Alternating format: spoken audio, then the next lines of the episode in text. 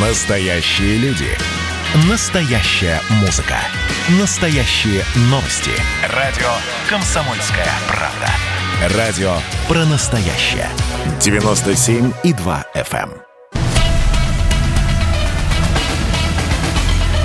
Культурный код. Тот, кто разгадает его, будет править миром.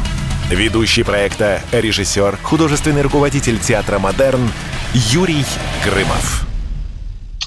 Добрый вечер. Это программа «Культурный код». Э, прямой эфир «Комсомольская правда». Напоминаю, что каждый вторник и пятницу с 17 до 18 вы можете нас слышать в прямом эфире. Э, мы уже много говорили о том, какие трудности испытывают учреждения культуры, лично люди, которые работают, особенно в период пандемии. И как живут люди культуры именно вот сейчас. Вот живут или выживают. Да? Кому сложнее всего? Театрам, кинотеатрам, книжным магазинам. Недавние скандалы, помните, про шоу-бизнес. Люди говорят, что совсем нечего есть, другие говорят, что достаточно много. Много конваций. Стали прям очень популярны, ну, это мне так кажется, да. Сегодня писатели как-то в сети, вот я замечаю, возбудились, да, и спорят о том, окончательно ли умрет книжное дело России и как пробиваться молодым известным авторам. Вот какая, какая цена сегодня успеха и популярности? А сегодня мы на эту тему хотим поговорить с Сергеем Васильевичем Лукьяненко. Писатель, очень популярный, прекрасный писатель, с нами на связи. Сергей Васильевич, добрый вечер. Добрый вечер. А вот у меня такой вопрос, Сергей Васильевич. Вот а, писатели некоторые возбудились и пишут о том, что им тоже трудно выживать. Но я вот как бы, учитывая, что это программа авторская, я как бы э, здесь не прячу свой взгляд и свое мнение, оно может не совпадать, как, знаете, говорят, с мнением редакции и с гостями, но мне-то кажется, что писатель, э, ну, немножко легче, потому что себестоимость меньше. Ведь весь современный мир борется с себестоимостью. Да? В конце концов, есть компьютер, не знаю, бумага, карандаш, есть сеть, электронные книги, которые можно продавать. Почему так а, возбудились писатели, пессимистические настроения. Вот как вы считаете, Сергей Васильевич? Э, ну, давайте начнем с того, что, во-первых, э, упали тиражи традиционных бумажных книг. Этот э, процесс шел уже несколько лет, но пандемия и закрытие книжных магазинов, конечно, нанесли серьезный удар. Опять же, писатель зарабатывает за счет количества проданных книг, проданных экземпляров.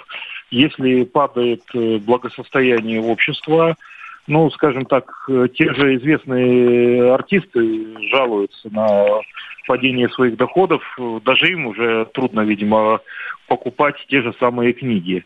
Книги у нас достаточно дорогие.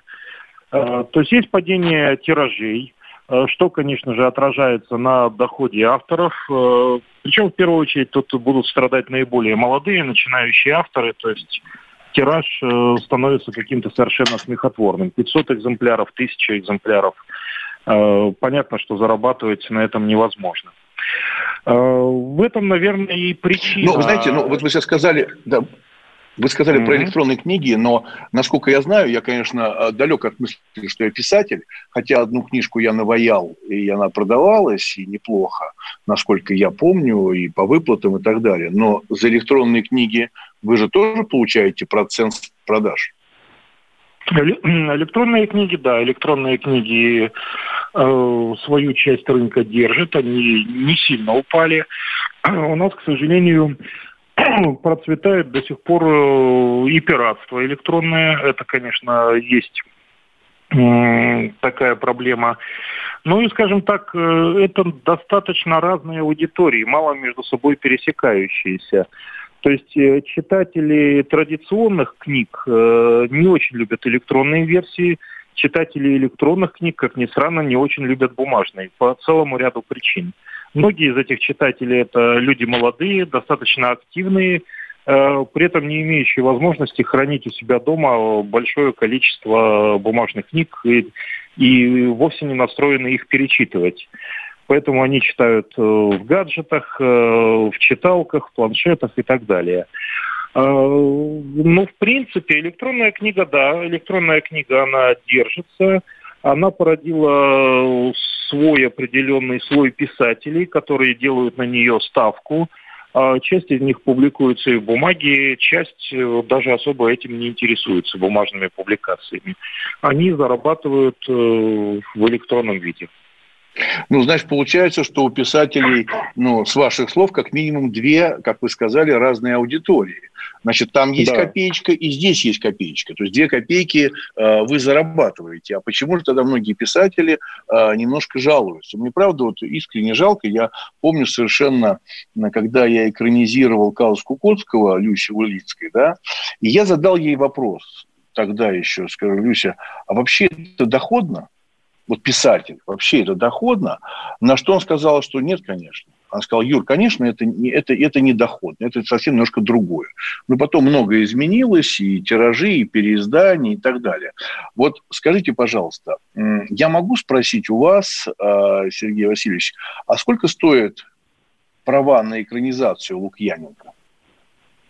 Ну, спросить вы можете, отвечать я, наверное, не стану все-таки, поскольку это, в общем-то, коммерческая информация, она достаточно приватная. А, я, я, я знал, я, я готов был к этому ответу, я готов к этому был ответу, поэтому я его и задал. Если бы да. вы ответили по-другому, я его не задавал, потому что а, вы наверняка знаете, что есть такой писатель Стивен Кинг, да, он продает права на экранизацию за один доллар.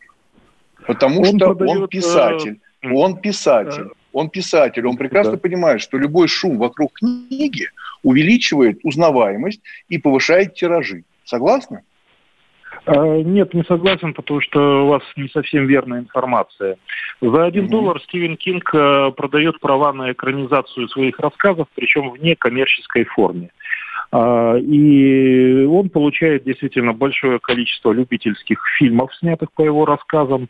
Да. Но когда речь, речь идет о крупных произведениях, ожидаемых произведениях, э, то здесь уже, конечно, совершенно другой э, порядок цен. И, собственно говоря, ни один э, Стивен Кинг так поступает в некоторых случаях. К примеру, год назад я продал за один рубль что несколько дешевле даже одного доллара, права на экранизацию книги «Осенние визиты». Это старый достаточно роман, но очень мной любимый и многими читателями любимый, который сейчас в виде сериала экранизируют во Владивостоке. Это восьмисерийный сериал будет. Э, отснята уже большая часть материала. Первая серия даже уже вышла. И это вполне профессионально сделанное кино, э, но сделанное за очень небольшие деньги фанатами, э, собиравшими деньги на эту экранизацию в интернете. Ну и, разумеется, я права им отдал тоже за один рубль. Вот. Это не было... Ну, значит, все-таки, значит, все-таки, цен, значит, все-таки цена есть у писателя Лукьянина. Э, это цена той ситуации, когда Э, люди действительно работают не ради коммерции, а работают, э, скажем так, для того, чтобы увидеть любимое произведение в экранизированном виде. Конечно, в такой ситуации я иду навстречу. А писатели, которые работают ради коммерции, э, чем отличаются от писателей, которые работают не ради коммерции? Чем они отличаются, по-вашему? Я не думаю, я не думаю, что здесь грань какая-то настолько четкая. Есть случаи, когда писатель зарабатывает э, на своих книгах, есть случаи, когда это не является главной целью. Ну, как в свое время говорил Пушкин, не продается вдохновение, но можно рукопись продать.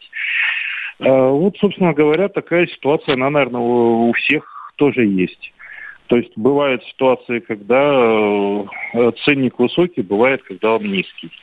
Э, я сказал бы, что, конечно же, писатель может зарабатывать и сейчас, он может зарабатывать и в интернете, но вот эти вот э, горестные голоса авторов, про которые вы сказали, они все-таки появились не зря.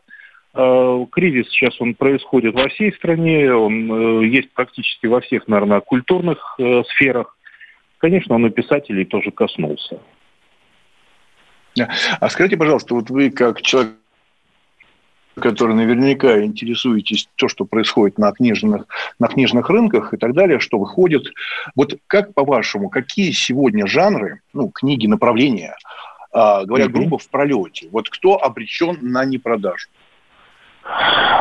Да нет, наверное, такого конкретного жанра, который э, совсем бы был в пролете. Есть э, популярность у всего, у детективов, у фантастики, у сказочной фантастики или фэнтези, у любовной лирики, женского романа. У всего есть свои почитатели и есть, э, скажем так, лидеры – которые могут это публиковать, э, жить на гонорары, писать активно. Но есть те, кто не выбился в лидеры, и они, конечно, страдают. То есть раньше э, они все-таки тоже могли зарабатывать э, на своем увлечении, сейчас нет. А что вы могли посоветовать э, совсем начинающим писателям, которые готовы выкладывать бесплатно в сеть, вот какой-то совет от известного писателя, состоявшегося, э, книги которого экранизируют, э, стоят на полке, я их вижу. Да, вот у вас буквально 30 секунд. Вот что бы вы посоветовали совет от мастера? Разумеется, сейчас начинающему автору надо пробиваться через интернет. Это гораздо более полезно, чем идти через традиционное издательство. Те, в конце концов, заметят, если хорошая вещь появится в интернете и придут сами. Но при этом надо стараться все-таки не поддаваться вот первому ощущению успеха, первым восторженным голосам, они, несомненно, будут и работать с текстом. Основная проблема тех, кто начинает публиковаться в интернете, что они пренебрегают да. Э, редактурой. Да, извините, да, большое, большое спасибо. В гостях был у нас Сергей Лукьяненко. Культурный код. Тот, кто разгадает его, будет править миром. Ведущий проекта, режиссер, художественный руководитель театра «Модерн» Юрий Грымов. Хроники Цыпкина. Известный писатель ведет аудиодневник специально для радио «Комсомольская правда». Каждый вечер Александр включает диктофон и записывает свои мысли о самом ярком событии дня. По пятницам в 10 вечера по московскому времени эти хроники без купюра цензуры звучат в эфире. Культурный код. Тот, кто разгадает его, будет править миром. Ведущий проекта, режиссер, художественный руководитель театра «Модерн» Юрий Грымов. Добрый вечер. Прямой эфир «Комсомольской правды». Напоминаю, что нашу программу «Культурный код» вы можете слушать вторник и пятницу с 17 до 17. Мы продолжаем говорить Трудно ли пробиться писателям еще в период пандемии? Вот этот шум, который, ну, небольшой шум начался в сети, что писатели стали говорить, что им трудно жить, что тиражи падают и так далее. То, что у нас в гостях был Сергей Васильевич Лукьяненко, известный писатель с хорошими тиражами, он не так пессимистично на это смотрит, да, и дал даже небольшой совет молодым писателям. У нас сейчас на связи во второй части Григорий Служитель, писатель, автор книги «Дни Савелий. Это популярная очень книга с э, хорошими тиражами, насколько я знаю, но это спросим мы у него. А Григорий Служитель в гостях. Добрый вечер, Григорий. Добрый вечер. А, скажите, вот, вот эти пессимистические настроения э, посещают вас как писателя, который издал популярную книгу, молодой писатель, а что-то есть наверняка в планах. Вот как вы относитесь, ударит, ударит ли пандемия не только по книгу изданию, но лично по вам? Э, по мне не ударят, надеюсь, никак, потому что я вообще себя, я уже отношусь к касте переболевших, правда говорят, что, в общем-то, можно второй раз, вот, э, еще раз заболеть, но э, все, что касается маркетинговых дел, все, что касается книгоиздания, да, действительно, это проблема большая, и тиражи падают, и падают так, что называется, нехило. А все, что касается моих творческих планов и того, что во мне происходит как с автором, в общем-то, честно говоря, это не никаких вот таких вот панических э, настроений у меня лично нет честно. А почему э, вы думаете, что падают э, тиражи, то есть падают продажи?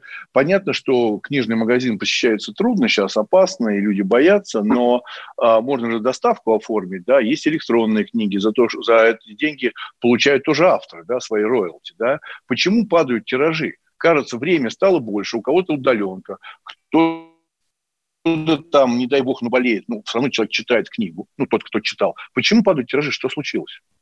А, тиражи падают в первую очередь, потому что людям сейчас не до этого. И, а, как мне кажется, во всяком случае... А, а до чего? А до чего людям? А, для того, чтобы свести концы с концами, понимаете? Все-таки чтение – это привилегия, да, и привилегия меньшинства – это всегда было так. Да, а сейчас Иногда происходит обратная вещь. Иногда, наоборот, людям хочется отвлечься от всего, что происходит, от каких-то бытовых проблем и так далее. Но сейчас, на данный момент, все, что происходит последние сколько это уже происходит? Больше полугода, уже скоро год будет. Тут, к сожалению, пока история такая, что люди думают просто о каких-то своих бытовых сложностях, трудностях, но дело даже на самом деле не в этом. Дело в том, что люди действительно просто редко посещают магазины, да, мы просто реже стали видеться, и возрастает аренда, возрастает все, что касается доставки, это тоже цена возрастает, ведь возрастает э, стоимость бумаги, стоимость изготовления, книг и так далее. А все, что касается продаж электронной литературы, это мизер, это совсем мало. И э, тут, вы знаете, э, тут сложность момент, понимаете, в чем? Что я, в общем-то, не коммерческую, не жанровую литературу делаю, но, э, в общем, я понимаю, что действительно все литераторы сейчас переживают э, особенно сложный, сложный период. Ну, на самом деле странно, вот вы говорите, да, ну, знаете, на примере театров я могу сказать, что я а, если, что еще? Да, если, да, если э, писателей же никто не ограничивает, сегодня есть ограничения, было 50% шахматная рассадка, теперь 25%, но зрители покупают билеты, и средняя цена билета по Москве ну, наверное, я бы сказал, ну, вот у меня в Театре Модерн, наверное, 2000 рублей. Мы кое-где приопустились, да, кое-где поднялись, да, потому что 25%, ну, понятно. Но зрители идут, они сидят, Роспотребнадзор приходит, проверяет, считает по головам, что, не дай бог, будет больше. Да? Для нас это точно тоже трудный очень период, но зрители идут, а, а книжку скачать или купить гораздо дешевле. Да. А, понимаете, чем дело? Я тут могу как бы со второй своей постаси ответить как артист театра Жановача. Э, я работаю в студии театрального искусства. Э, вы знаете, здесь есть специфика некоторая. Действительно, 25% – это очень мало, и играть в таких залах чрезвычайно трудно, но это лучше, чем ничего, как я глубоко убежден. А, понимаете, я вот э, не знаю, как в вашем театре, но мне кажется, что может быть какая-то похожая ситуация. В театр, театры сейчас в основном посещают театралы – то есть не случайные люди, не те, кто приехали на уикенд из провинции э, или, или еще как-то вот так вот, кто-то случайно кому-то подарил билет, а люди, которые, в принципе, годами ходят и знают, куда они идут. И это, в общем-то, большая разница. И плюс то, что просмотр спектакля, он все-таки требует меньших усилий, чем чтение ну, я сейчас говорю конкретно про серьезную литературу. Понимаете, прежде чем человек купит книгу, он подумает 10 раз, тем более незнакомого автора. Прежде чем он пойдет на спектакль, он подумает три раза. В этом смысле, мне кажется, просто вот здесь есть некоторая специфика жанра этого искусства, литературы и, и, и, э, и театра. Ну, я тут с вами хочу поспорить, хотя не поспорить, а просто высказать свое мнение. Мне кажется, что как раз хороший театр, он требует работы от зрителя, да, и помните слова Михаила Чехова, а, что в театре работает зритель, не надо ему мешать, да, а если идти по этим так сказать, э, ступенькам, которые вы нарисовали, литература серьезно, театр меньше, кино, значит, еще меньше, телевидение вообще бесплатно и так далее. Мне кажется, тут другая, так сказать, проблема. Ну, это тема театра, мы сейчас не касаемся. Мы говорим про писательское искусство и про сегодняшний день с писателем. Вот скажите, пожалуйста, вот быть, быть писателем сегодня – это модно, это престижно, потому что многие отметились, даже я там одну книжку написал, она продается, ну, продавалась, по крайней мере, до пандемии, неплохо. А, вот что это такое, вот, вот писатель, вот как вы считаете? Вот вы написали а, «Дни Савелия», книгу с позиции кота, живущего на Таганке, да? Вот как это, скажите, пожалуйста, вот, вот по-вашему, это что, такой тренд? Я писательница, я писатель, ну, вот как это? Вот до этого были все дизайнеры. Вы знаете, вы знаете, да, вы понимаете, чем дело. А, Бродский сказал, что сказать о себе, что ты писатель или поэт, сказать о себе, что ты хороший человек. Я себя никак не позиционирую. Другой вопрос, что если касается, если касаемо моей личной творческой биографии, литература, она всегда шла где-то вровень с театром. А, и в какое-то время, я, в какой-то момент я даже параллельно поступал в ГИТИС и в Лит-институт, но выбрал в результате а, ГИТИС Просто я хотел веселее провести время, я не ошибся. А, понимаете, э, здесь момент мышления, момент мировоззрения некоторого. Я не старался, честно говоря, соответствовать каким-то трендам, хайповать на теме котиков и так далее, потому что книжка моя не о котиках, книжка моя о если говорить про тему, это все-таки наш город, э, в котором мы живем. И, как я говорю, извините, я такими категориями творческими могу говорить, ну, я думаю, понимаете, о чем, о чем идет речь. Дело в том, что есть некоторые энергии, которые требуют выброса, выхода, а э, да, и э, в моем случае это находит выход в литературе, который я, в общем-то, так или иначе всю жизнь шел. Я не собирался соответствовать никаким трендам, и для меня было удивительно, что, в общем-то, книжка действительно состоялась, у нее очень счастливая судьба – и какие-то премии получаю, не самый последний. Конечно же, я очень рад как автор, тем более как, тем более как дебютант. Но ни к чему такому я не стремился, но какие не буду, я понимал прекрасно, что когда я поставил точку, что книжка сложилась, что текст сложился, я был им доволен, иначе я бы никому не стал его показывать. Ну, смотрите, когда вы написали книгу, издали, получили престижные награды, о которых вы говорите, да, а вот какие-то ценности, понятия в вашей жизни новые появились, когда вот это все случилось, и вы на себя посмотрели потом уже немножко со стороны на эту реакцию, на внимание к себе. Вот что-то стало для вас лично открытием а, в этих реакциях на вас, и в себе вы что-то увидели новое, став уже писателем? А, вы знаете, я, у меня жизнь поменялась, просто перевернулась на 180 градусов. Это я могу сказать как есть. То есть у меня все поменялось абсолютно. И э, что касается реакции, сначала я ну, человек... Например, например, например, поменялось все. Это как это? Вот я не понимаю. Вы поменяли пол, что изменилось? Нет, пол я не менял. Нет, поменялось э, просто уклад жизни, образ жизни, поменялись э, приоритеты некоторые. То есть сейчас в основном, тем более, когда происходит пандемия, театры были закрыты полгода, сейчас тоже непонятно, чему все придет.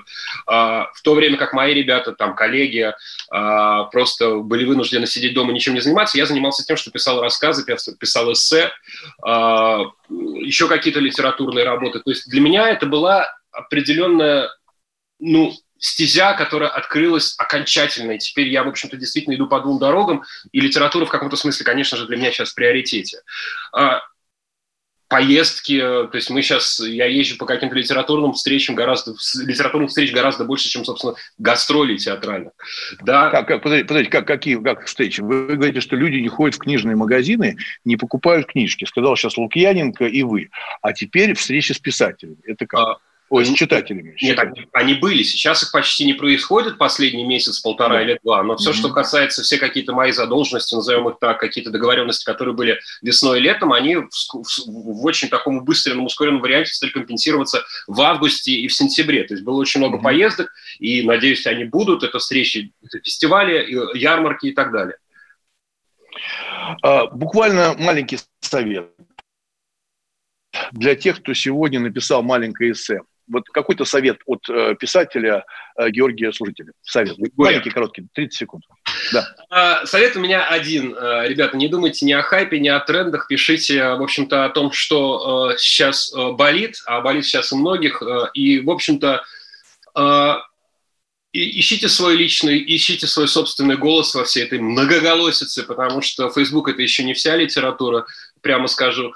И читайте хороших авторов, потому что лучшая школа для литератора, для писателя – это его любимые э, книги.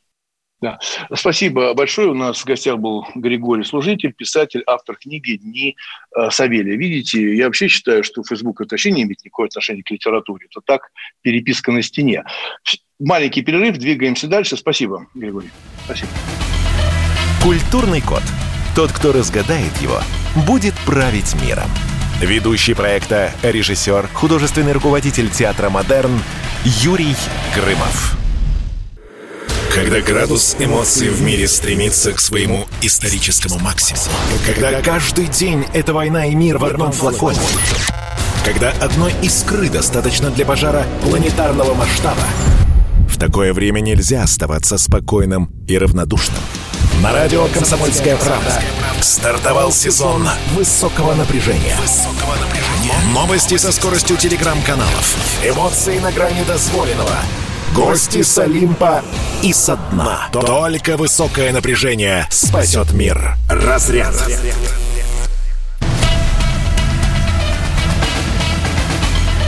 Культурный код. Тот, кто разгадает его, будет править миром. Ведущий проекта, режиссер, художественный руководитель театра «Модерн» Юрий Грымов. Добрый вечер. Прямой эфир «Комсомольская правда». Напоминаю, что каждый вторник и пятницу нас можно послушать с 17 до 18. Продолжаем тему Трудно ли пробиться в писатели, трудно ли продавать. Мы видим, что писатели в сети немножко говорят о том, что трудно, тиражи падают, э, гонорары падают. Сейчас у нас в гостях был Лукьяненко, писатель, писатель-служитель. Все как-то не очень веселые. Вот сейчас новости прошли, вы слышали, да, тоже шоу-бизнес. Опять тоже всем тяжело. Да, хотя я, я не очень понимаю такую непроверенную информацию про зубы, да, сейчас сказали, что зубы там чернеют, выпадают зубы от коронавируса. Вообще, на самом деле, я удивляюсь, сколько информации не очень нужной, да, и не всегда проверенной обрушивается на нас сегодня в наше странное время. Но мы продолжаем говорить о писательском бизнесе, говорить о книготорговле и так далее. У нас в гостях Надежда Михайлова, это генеральный директор Московского дома книги, президент Ассоциации книгораспространителей независимых государств. А, Надежда, добрый вечер. Добрый вечер. А, я вот буду на потому что мы знаем друг друга давно, и а, у нас дружеские отношения. И, Надь, помнишь, мы с тобой, не помню, месяца, наверное, три назад, помнишь, по телефону обменивались, э, так сказать, эмоциями, да, эмоциями, как у вас, да, ты спрашивал, как у вас в театре, я говорю, как в книжном магазине, да, э, все-таки Московский дом книги, э, на Новом Арбате. Это большое здание, это большое хозяйство, это большое имя. А я люблю ходить по книжным магазинам, просто посидеть там, э, так сказать, поковыряться, может быть, даже не всегда что-то купить, но вот поглазеть, поковыряться и найти что-то ценное. Вот книжные магазины сегодня – это как? Выживание? Надя, вот как? Ну, во-первых, хотела э, уточнить, что Московский дом книги – это не только на Новом Арбате, это 50% э, оборота всей книжной сети «Московский дом книги», потому что у нас 25 магазинов книжных всего, но дом книги действительно самый большой, самый крупный, он занимает где-то около 50% всего оборота. Поэтому, если говорить о сегодняшнем дне, то, конечно, э, книжным магазинам также трудно, наверное, как и всем, кто сегодня живет э, в эти времена на этом свете. Потому что то, что происходит, э, касается абсолютно всех, всех отраслей, всех людей, всех семей. Поэтому я думаю, что те же самые проблемы, которые и у театров, э, и у кинематографа, э, и вообще во всей остальной жизни. Какую стратегию? Какую стратегию э, вы выбираете? То есть вот эти все-таки 25 магазинов, большой магазин на Новом Арбате. Стратегия. Какая-то есть стратегия, которая, может быть, э, Надя, ты поделишься с маленькими книжными магазинами. Вот какая-то есть стратегия? Понимаете, я считаю, что э, стратегия у всей отрасли должна быть одна, э, и здесь должна быть прямая заинтересованность государства в том, чтобы книжные магазины существовали. Потому что э, что сегодня такое книга, что такое чтение? То есть если мы рассматриваем чтение как э, базу интеллектуального развития человека, то по количеству потребляемых книг мы можем судить об интеллекте нашей нации, нашего общества. Поэтому подход тут должен быть абсолютно одинаковый ко всем. Э, абсолютно э, точно, что нужна э, некая поддержка со стороны государства, и это не, будет, не будут какие-то большие деньги в пустоту потраченные. Поэтому на сегодня... Ну, какая-то поддержка, какая-то поддержка уже была сделана или а, сейчас есть какие-то обещания? Э, какая-то была минимальная, но она явно недостаточна, потому что она коснулась э, не всех книжных магазинов, и э, то, что сегодня трафик в книжных магазинах значительно сократился, мы говорим сегодня точно так же о стратегии выживания.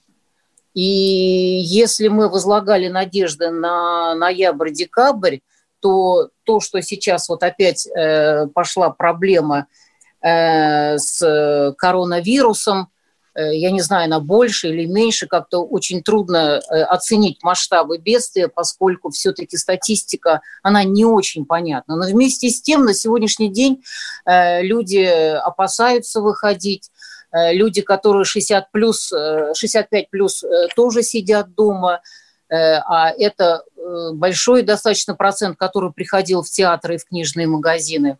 Поэтому на сегодняшний день самое главное – это то, что люди э, боятся э, общаться, приходить, и это приводит к тому, что, конечно, идет снижение оборотов.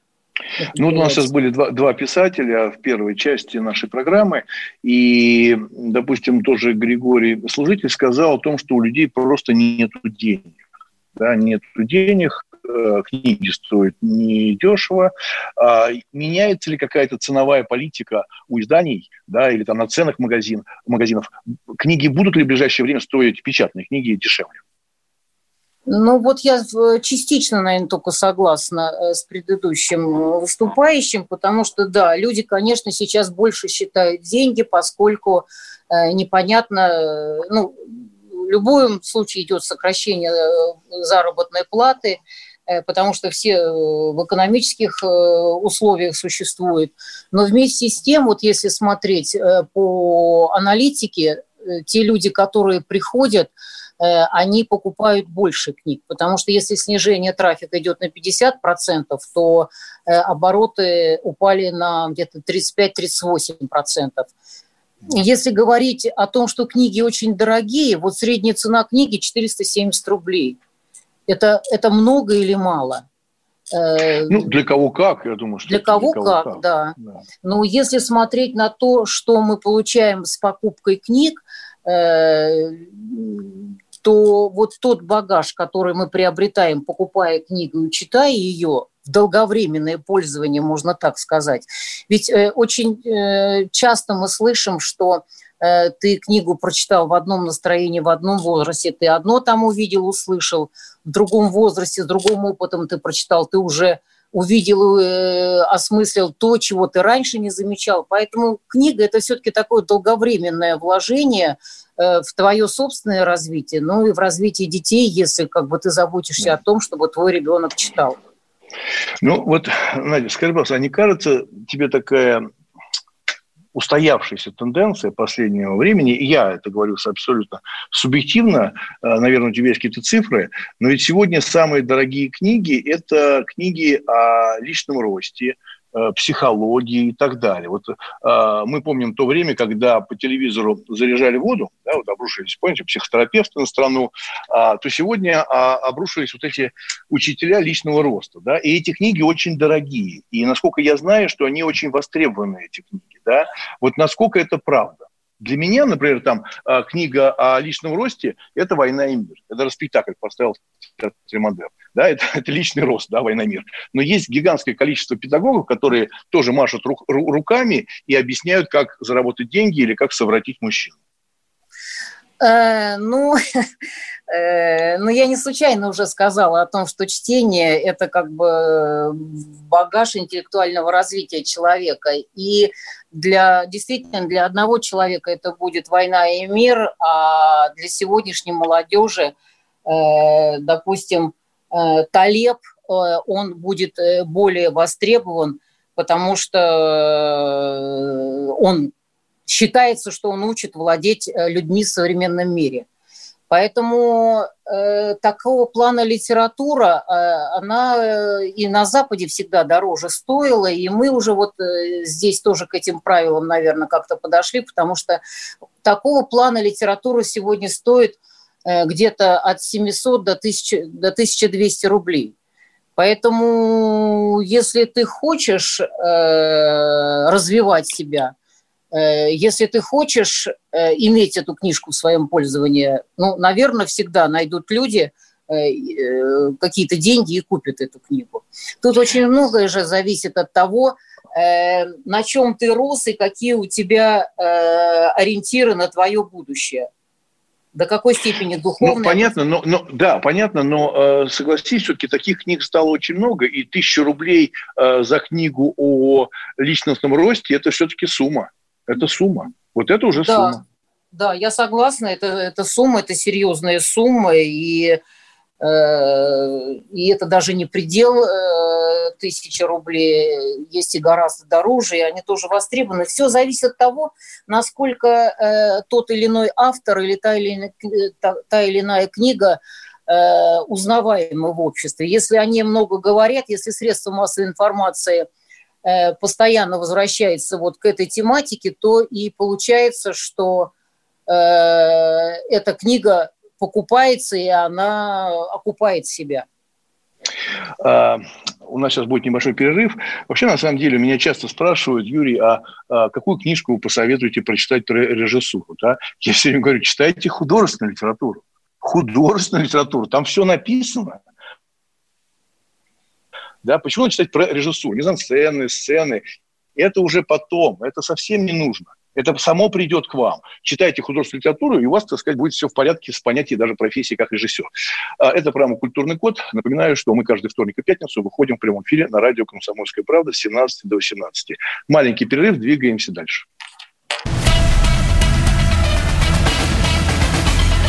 Культурный код. Тот, кто разгадает его, будет править миром. Ведущий проекта, режиссер, художественный руководитель театра «Модерн» Юрий Грымов. Андрей Норкин возвращается на радио «Комсомольская правда».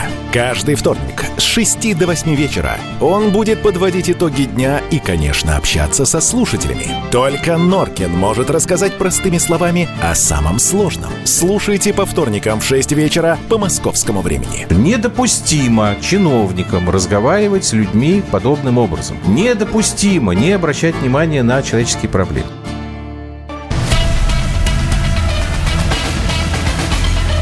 Культурный код. Тот, кто разгадает его, будет править миром. Ведущий проекта, режиссер, художественный руководитель театра «Модерн» Юрий Грымов. Добрый вечер. Программа «Культурный код», прямой эфир, «Комсомольская правда». У нас сейчас последний блок. А, мы сегодня говорим, трудно ли пробиться писатели, как продавать, как выживать. А, книга издания, были писатели. У нас сейчас в гостях а, в этом последнем же блоке Надежда Михайлова, генеральный директор Московского дома книги, президент Ассоциации книгораспространителей независимых государств. Вот у меня такой вопрос, Надя. А вот как бы продолжить фразу книжном магазине, в книжном магазине, помимо книг, человек всегда может, может найти, вот что он может найти еще в книжном магазине, помимо книг? Ну, смотря, если воспринимать книгу как некий материальный продукт, э, то это одно, один подход э, к, к ответу.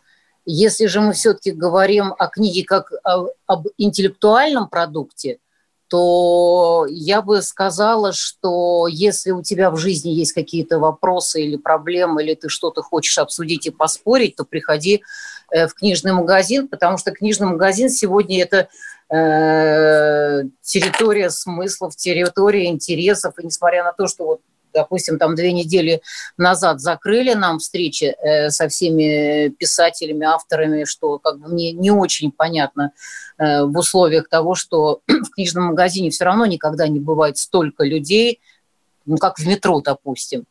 Поэтому книжный магазин – это очень такое многогранное пространство, э, и по существу ты здесь можешь найти ответ или поразмышлять над любой проблемой, который, с которой ты сталкиваешься? Ну вот сейчас ты сказала про встречи с писателями, с людьми. Я помню, я тоже у меня были два, два раза встречи в, в книжном магазине э, Московского дома книги, да. Вот у меня такой вопрос, а какая была самая нестандартная встреча с автором? Ну, вот, и с читателями в Доме книги. Вот какая самая нестандартная? Вот что-нибудь такое было интересное, смешное, не знаю, пикантное? Неожиданные в Доме книги. У нас же очень разноплановые э, встречи и вечера, и, я не знаю, мне на ум сейчас э, пришла, наверное, она, может быть, не очень оригинальная, но почему-то встреча, одна, наверное, из последних встреч э, с Евгением Александровичем Евтушенко, когда э, он уже, с одной стороны, был после этой тяжелейшей операции, а с другой стороны, Э, как он себя вел, как его слушали, и как давно закрыли магазин, а он сказал, что пока не подпишет всем книги, э, никто не уйдет. Э, таких встреч на самом деле очень много, потому что у нас э, проходят и музыкальные встречи, и театральные встречи, и политические, может быть, э, в каком-то смысле, потому что э, когда Владимир Поздно проводит э, свои встречи и приходят видные журналисты и деятели из области политики, разгораются дискуссии, поэтому даже очень трудно сказать, это и познавательные встречи, когда приходят детские психологи или когда приходят артисты, даже, наверное, затрудняюсь сказать, или встречи, которые Любовь Казарновская проводит э, на любую тему, и, и ты можешь пообщаться да. с, с теми людьми, которые в обычной жизни недосягаемы, с тем же Юрием Грымовым. Ну, Но это, Юрий это Грымов само, может это, быть более досягаемым. само, да, само собой. А, э, Надя, скажи, пожалуйста, вот книги а какой тематики сегодня чаще всего ищут посетители магазина? Вот они, наверняка же есть какая-то статистика. Ну, статистика, конечно, есть, но традиционно, э, поскольку, допустим, блок художественной литературы, он э, самый крупный блок, э, эта литература всегда востребована. Если смотреть внутри жанров, то детская литература, она в последние годы востребована и, и продолжает быть востребованной, потому что, слава богу, уже выросли, подросли те родители, которые понимают, что детей надо развивать и обучать с помощью книг. Э, и это литература для родителей, которые как раз э, подсказывает родителям, что нужно сделать, как общаться с ребенком, чтобы он был успешным в школе. Это вот, допустим, Марина Мели рассказывает о том, что с детьми надо общаться уже с первого дня появления ребенка. Поэтому книги, вот то, что мы уже касались э, о самосовершенствовании, они э, тоже очень востребованы. Но, кстати, вот я хотела добавить, что с одной стороны э, эти книги достаточно дорогие, но с другой стороны эти же книги есть в более дешевом издании, в мягком переплоте, они уже стоят в два раза дешевле. Поэтому тут уже право каждого выбрать более дорогое издание или более дешевое. Да. Вот вопрос такой. Вот сегодня в метро э, крайне редко можно увидеть человека с книгой. Есть, но очень мало. Все, если что читают, то в электронном э, носителе. Да? Вот вообще вот эта перспектива перехода, понятно, что он не будет стопроцентным, это мы понимаем. Да, я читаю только бумажные версии, э, и таких людей достаточно. Но вообще вот книжные магазины, я имею в виду, может, это уже какая-то архаика, все-таки через интернет уже заказывают, есть доставки. Вот как вот этот момент, он какой-то болезненный для отрасли? Или он это соверш... все-таки больше... Нет, нет, нет, он совершенно не болезненный, и уже пережили вот эти вот Э, понимание. Это в некоторой степени средства массовой информации любят э, вот раздувать этот вопрос э, с точки зрения того, что будет электронный формат, а печатного не будет. Уже мир прошел как-то этот этап. И, кстати, когда с коллегами из зарубежных стран общаешься, они вообще изумляются этому вопросу и Э, там вопрос давно не стоит. Да, электронный формат занял определенный процент. И э, он до сегодняшнего момента где-то составлял всего э, порядка 10, 7%, и к концу года но обещают, что это будет, может быть, 10%. Это на сегодняшний день, когда идет пик в интернет-магазинах. Да, вот такие э, новости приятные. Ну, для меня, человек, кто любит бумажную книгу, любит ее нюхать, держать. У нас в гостях была Надежда Михайлова, генеральный директор Московского дома книги. Большое спасибо. А, спасибо. А, уважаемые наши радиослушатели, читайте, слушайте. Помните фразу «останется только одно телевидение»? Нет, одно телевидение не осталось. Есть книги, есть театры, есть музеи. Да? Поэтому двигаемся, балуем себя, балуем своих близких, читаем книги, развиваемся и слушаем программу «Культурный код» в прямом эфире на радио «Комсомольской правды» в пятницу и во вторник с 17 до 18. До свидания. «Культурный код». Тот, кто разгадает его, будет править миром. Ведущий проекта, режиссер, художественный руководитель театра «Модерн» Юрий Грымов.